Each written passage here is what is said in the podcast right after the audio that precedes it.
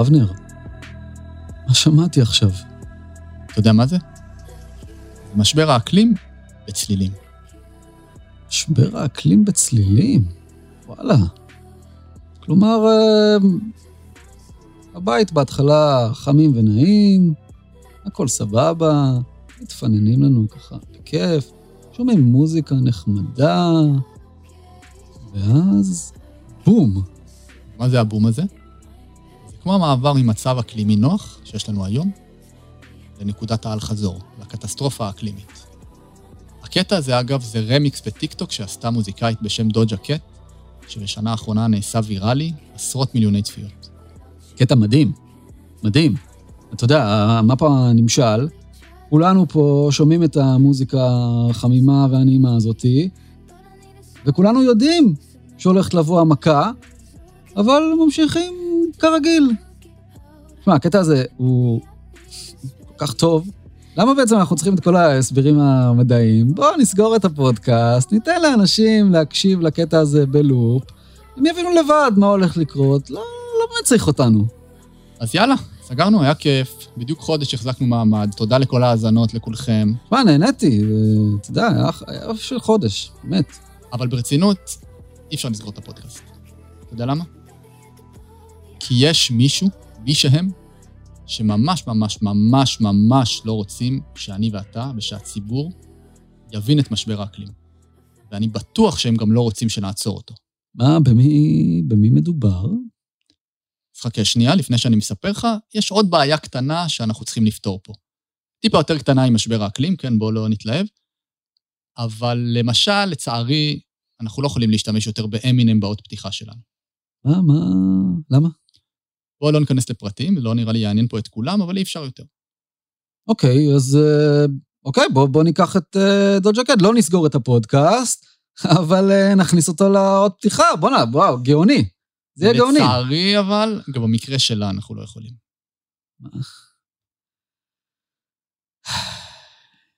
אז לא אמינם, ולא דוד ג'קט, אז מי כן? אה, אין לך... אין לך איזה מישהו שלא יודע, חיבר איזה מנגינה לפני איזה 200-300 שנה, שאתה יודע, זכויות היוצרים שלה פתוחות לשימוש, וככה מהזמן לפני שהיו פליטות מזהמות באטמוספירה. אין לך... אין לך איזה מישהו כזה? אתה יודע מה? העלית לי רעיון. יש לי מישהו כזה בראש, אז תן לי כמה שניות לסדר את זה, ואני רוצה לנסות משהו, סבבה?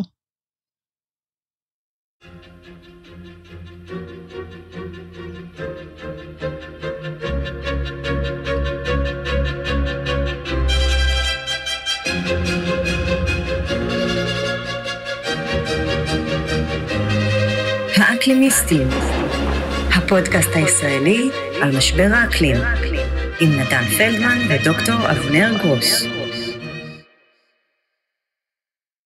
האקלימיסטים, הפודקאסט הישראלי על משבר האקלים, עם עוד פתיחה חדש. אבנר, מה שמענו עכשיו?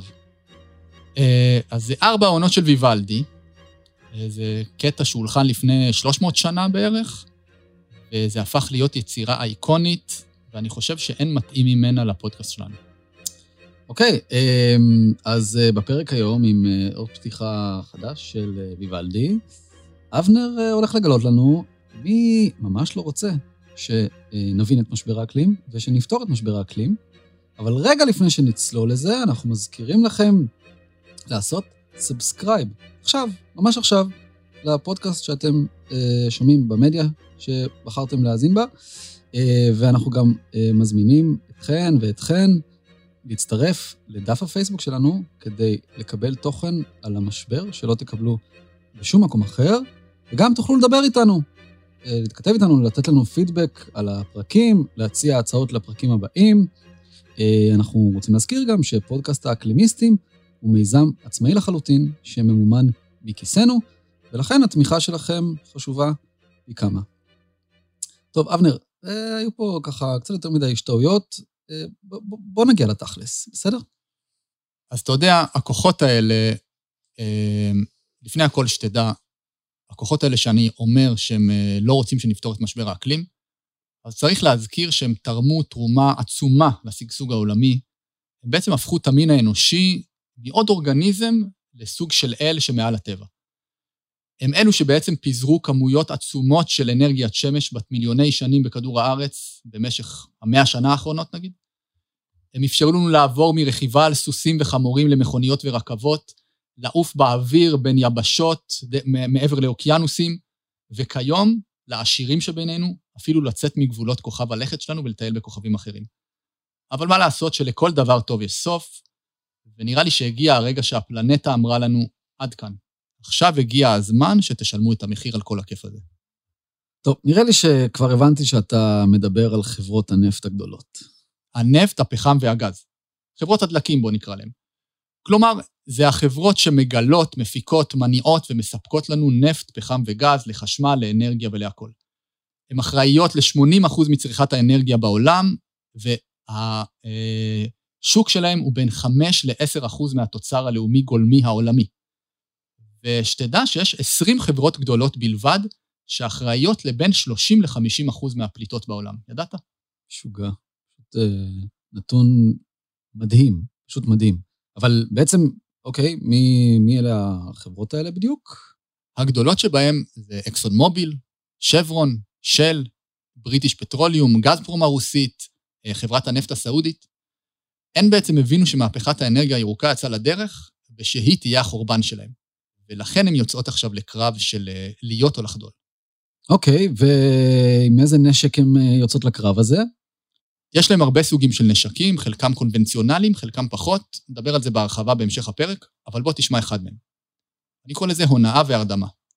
ואני הולך להשמיע לך עכשיו דיון בקונגרס מ-2019, בין אלכסנדריה אוקסיו קורטז, אה, חברת קונגרס דמוקרטית, והמדען הראשי של אקסון מוביל, שקוראים לו מרטין הופרט. הוא היה המדען הראשי בשנות ה-70 וה-80 של המאה שעברה.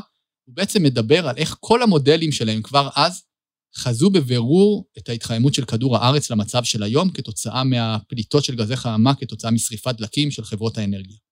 ידעו ושתקו. Dr. Hoffert, your work with Exxon was focused on the carbon cycle and climate modeling. I have yes. a slide up here. Are you familiar with this graph from 1982? Can you uh, briefly explain what it shows? Sure.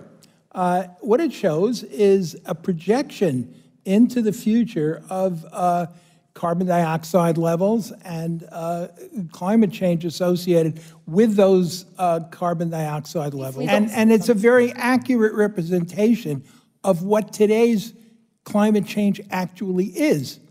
So this was a model from 1982 with that, right. startlingly accurate projections into the present That's day. correct. So in 1982, Exxon accurately, 1982, seven years before I was even born, Exxon accurately predicted that by this year, 2019, the Earth would hit a carbon dioxide concentration of 415 parts per million and a temperature increase of one degree Celsius. Dr. Hoffert, is that correct? We were excellent scientists. yes, you were. Yes, you were. So they knew. אז הם ידעו. הם ידעו בדיוק. כבר ב-1982, הם ידעו בדיוק בכמה כדור הארץ הולך להתחמם כתוצאה מהפליטות המזהמות של חברות האנרגיה. וואו, זה, זה פשוט מצמרר. זה, זה, תשמע, זה, זה גם כמו חברות הסיגריות והסרטן.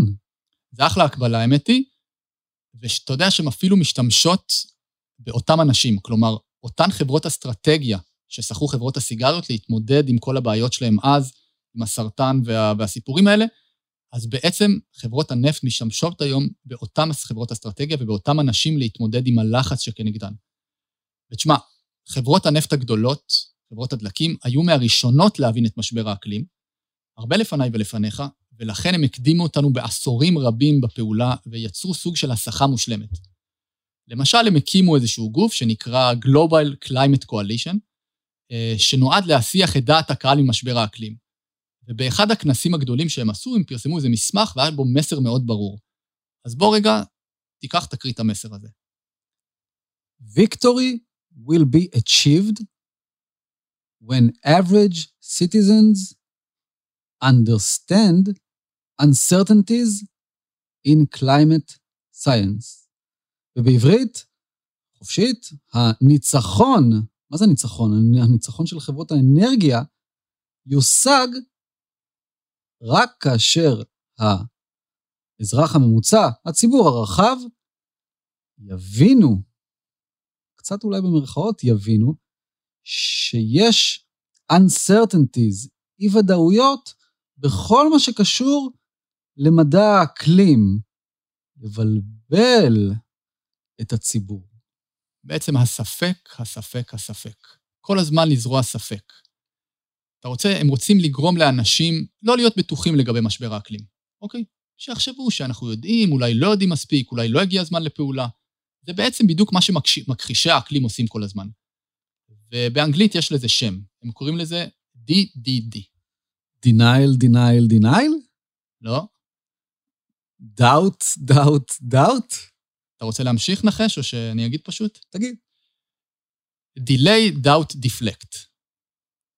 תדחה, תטיל ספק, תסיט.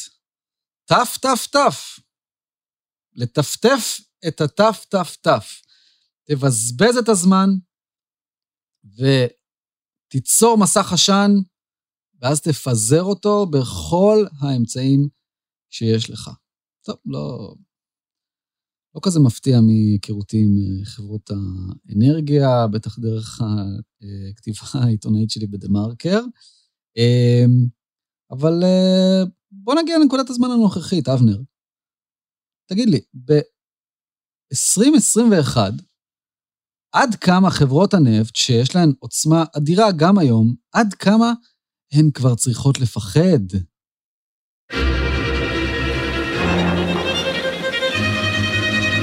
האקלימיסטים.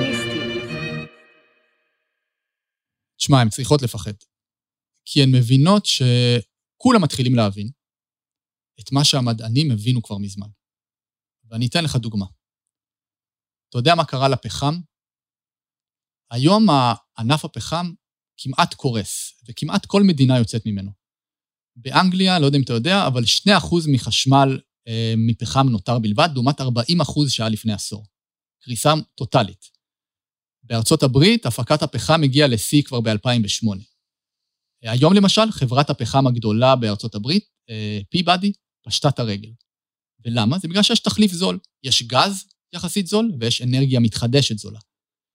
אבל מה, עכשיו תעשיית הגז רועדת מפחד מעתיד דומה.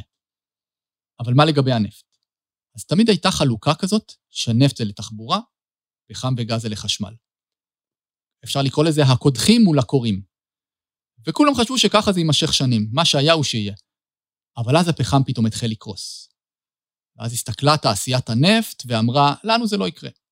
ויש איזה סיפור שמנכ"ל קונקו פיליפס מחברות הנפט הגדולות, כבר ב-2015 אמר אה, באיזה נאום, שייקח למכוניות חשמליות 50 שנה להשפיע על צריכת הנפט העולמית. בואו נעשה fast forward 6 שנים להיום, 2021, ואיילון מאסק אחד, ואני לא חושב שיש מישהו בעולם שאומר עוד דבר כזה. שמעת למשל אה, על זה שנורבגיה אסור על מכירות בנזין ודיזל עד 2025? לא, אלפ... וואו, זה, זה, זה, זה מעבר לפינה. אבל תחשוב שאנחנו רק ב-2021. בוא, קח ניחוש, כמה אחוזים ממכירת המכוניות ב-2021 בנורבגיה היו או חשמליות או היברידיות? אני אגיד, אה, אני חושב 60 אחוז, משהו כזה. 92 אחוז, אתה קולט? וואו. ו- וזאת רק הסנונית הראשונה. ז- זאת בעצם המהפכה. אתה יודע, כשאני חושב על זה, אה, ככה בהיבט אה, היסטורי רחב יותר, הרי אין ספור פעמים בהיסטוריה החלפנו תשתיות והקמנו תשתיות חדשות לגמרי. רק במאות האחרונות זה קרה כמה וכמה פעמים. אה, בשביל הרכבות שהמצאנו, בנינו תשתית מסילות בכל העולם. כשהמציאו את הרכב הפרטי, בנינו תשתית של כבישים בכל העולם. אה, אותו דבר עם הפחם והגז, בנינו רשת חשמל שמבוססת על הפחם והגז. וכשגילינו את האינטרנט ואת היתרונות האדירים שלו, בנינו תשתית תקשורת עולמית. אז למה שלא נבנה תשתית גלובלית של אנרגיה מתחדשת תוך 30 שנה. אולי, למה 30 שנה? אולי אפילו פחות. יפה. אבל אל תשכח דבר אחד, נדן. החברות האלה הן תמיד צעד לפניך. וכרגע חברות הנפט מבינות את המצב שלהן ומפחדות. ואם הן מפחדות, סימן שהן מוכנות לקרב. האקלימיסטים, הפודקאסט הישראלי על משבר האקלים. אבנר, אני רוצה, אני רוצה להבין את זה קצת יותר טוב. אמ, מה יקרה כשממשלות, נניח כמו עכשיו ממשל ביידן בארצות הברית, מה יקרה כשממשלות כאלה יוציאו לפועל מדיניות ירוקה, אבל על אמת, במלוא הכוח? מה המשמעות של זה לרווחים של חברות הנפט? אז קודם כל בואו נבין שנייה מה זה אומר מדיניות ירוקה במלוא הכוח. תראה, אסור לנו להתחמם ביותר ממעלה וחצי, נכון?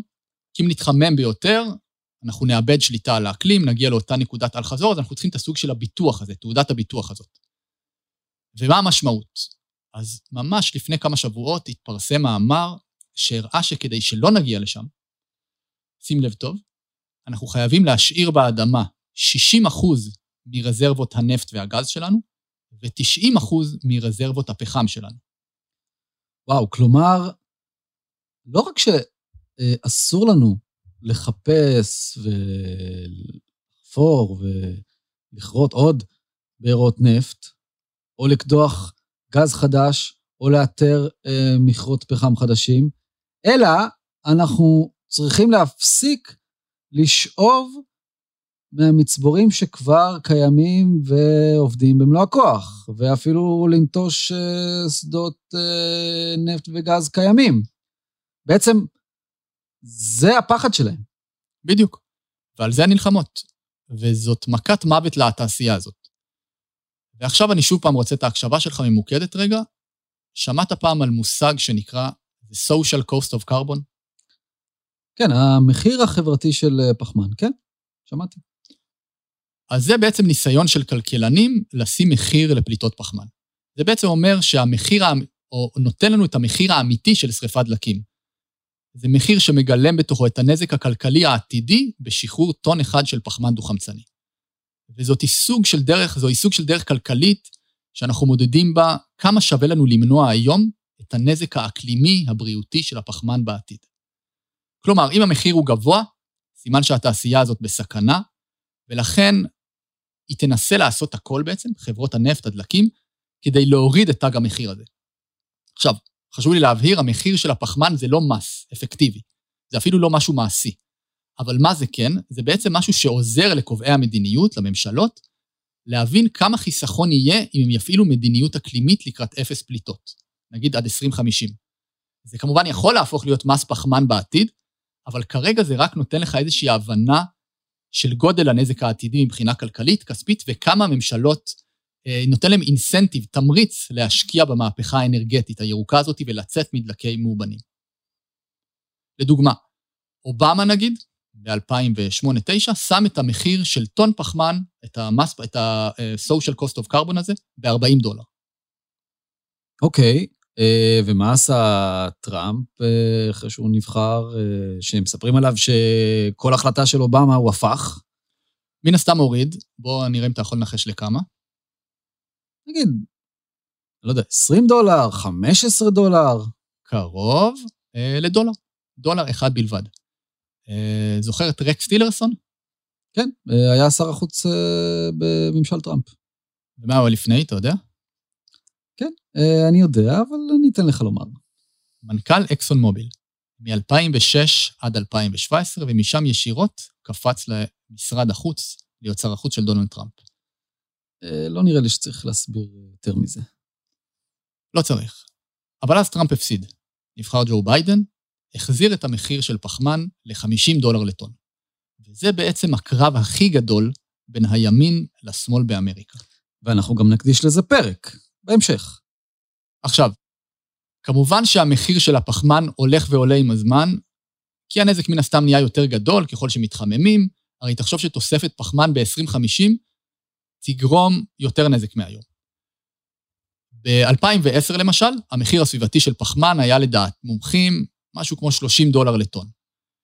עכשיו, בגלל ששינויי האקלים הולכים ונהיים חמורים יותר ויותר עם הזמן, אז המחיר רק הולך ועולה, וזה עלה ל-50 דולר ב-2020, זה צפוי לעלות לפחות ל-100 דולר ב-2030. אבל עוד יותר מזה, שמע כמה נתונים מעניינים ממאמר חדש. הוא מראה כי פליטות הפחמן של כל שלושה אמריקאים, תהיה איתי רגע, הורגות את הרביעי מחום. כלומר, בתרחיש עתידי של עסקים כרגיל, נגיד אנחנו לא עושים כלום עם פליטות הפחמן, אפשר לומר שתוחלת החיים של אזרחים בכדור הארץ, בני האדם בעולם, תרד בכמעט 10% רק כתוצאה מההתחממות, מפליטות הפחמן. מה, זה מוריד איזה... מה? שמונה שנים מהחיים. לא יודע, אם תוחלת החיים הממוצעת היום במערב היא סביב 80 שנה, עשרה? זה שמונה שנים מהחיים. תחשוב שהקורונה זה רק שנה מהחיים, עד היום. בעצם משבר האקלים, לפי הערכות, יגרום לאקסטרה של בין 20 מיליון ועד 250 מיליון אה, מיטות נוספות עד 2100. ולדעתי זו הערכת חסר, לדעתי מדובר בהרבה יותר. אבל עוד יותר מזה, בתרחיש שבו כן נצליח להגיע לאפס פליטות עד 2050, תוך 30 שנה, אנחנו חוסים חצי מכמות המתים וחצי מכמות המהגרים, אם לא יותר מזה. ולפי, אם אנחנו לוקחים הכלכלנים, מתייחסים לדבר הזה, לוקחים בחשבון את תוספת המוות הזאת וה, וההגירה, מחיר החברתי של פחמן, לפי הערכות, צריך להיות 250 דולר. זאת אומרת, פי חמש ממה שביידן מציע. ועוד יותר גרוע, זה לפני שלקחת בחשבון את ה tipping point, את אותם מוקדים אקלימיים שדיברנו עליהם, האמזונס, הקרקעות הקפואות בסיביר, הקרח שנמס בקטבים וכל אפקט הדומינו שהם יכולים לעשות לו, בעצם להכניס אותנו למצב אקלימי חדש, לבית הבוער. אם תיקח גם את זה בחשבון, אז המחיר האמיתי של הפחמן גם יכול להיות 500 דולר. זאת אומרת, פי עשר ויותר מהמחיר שג'ו ביידן קבע. אוקיי, ומה היה קורה אם ביידן היה שם את המחיר על 250 דולר או 500 דולר? אז בפועל היית יכול לפתור את משבר האקלים. זה היה בעצם מייקר באופן דרמטי, ממש דרמטי, את מחירי הנפט, את מחירי הפחם, הגז, ודי מכריח אותנו להאיץ את המהפכה הירוקה, נראה לי.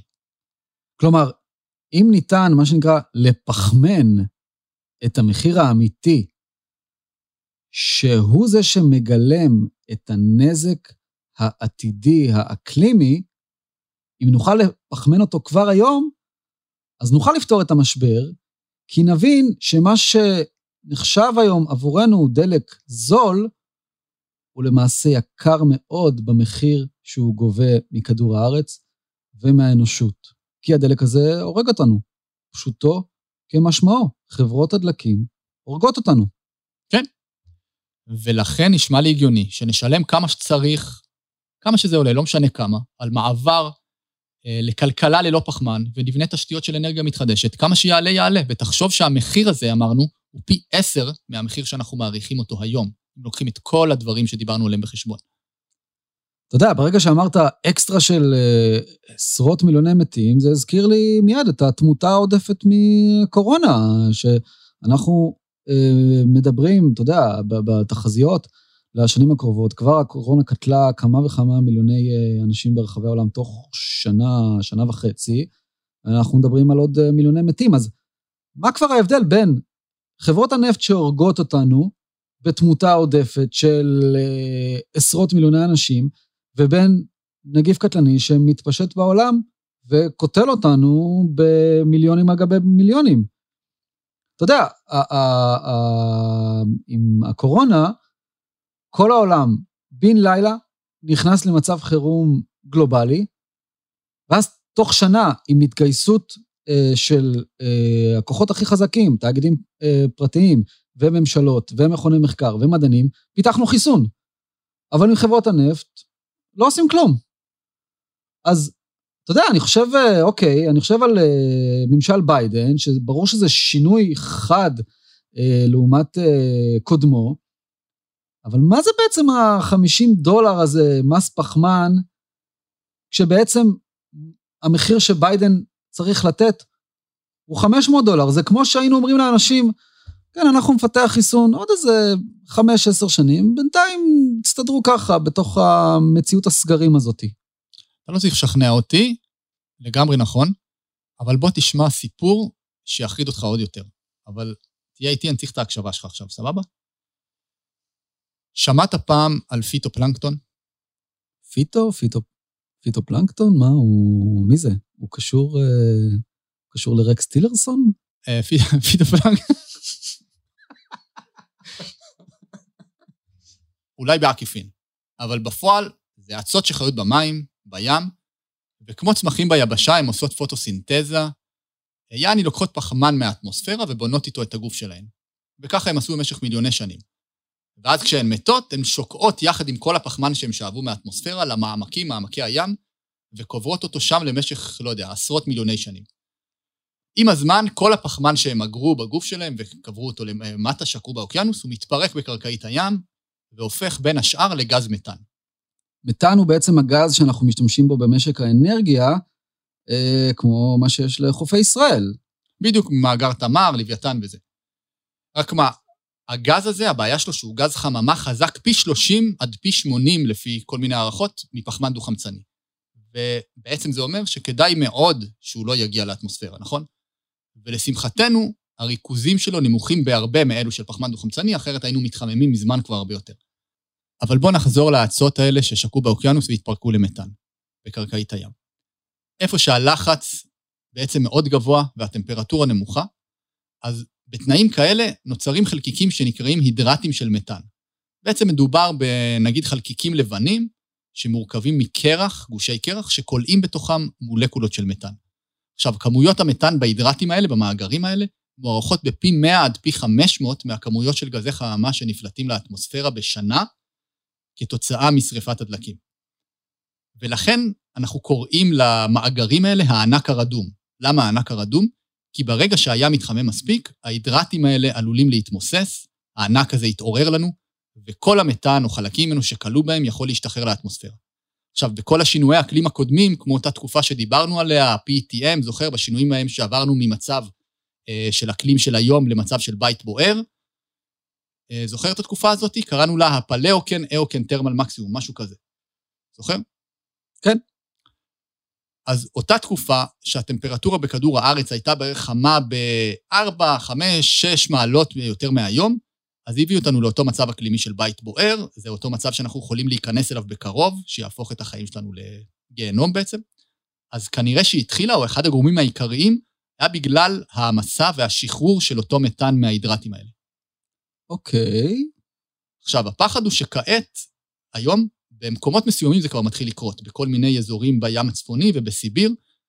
אה, זה יכול, יש כל מיני הערכות, זה יכול לקחת עשרות שנים, מאות שנים, עד שזה יקרה אה, באופן מלא.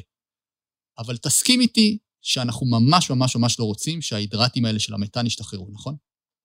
ברור.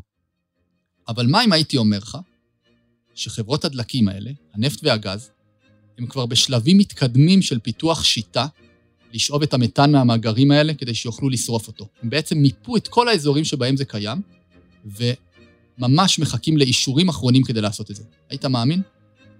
לא יאמן. איך אני לא יודע על זה? נדן, גם אותך הם הרדימו.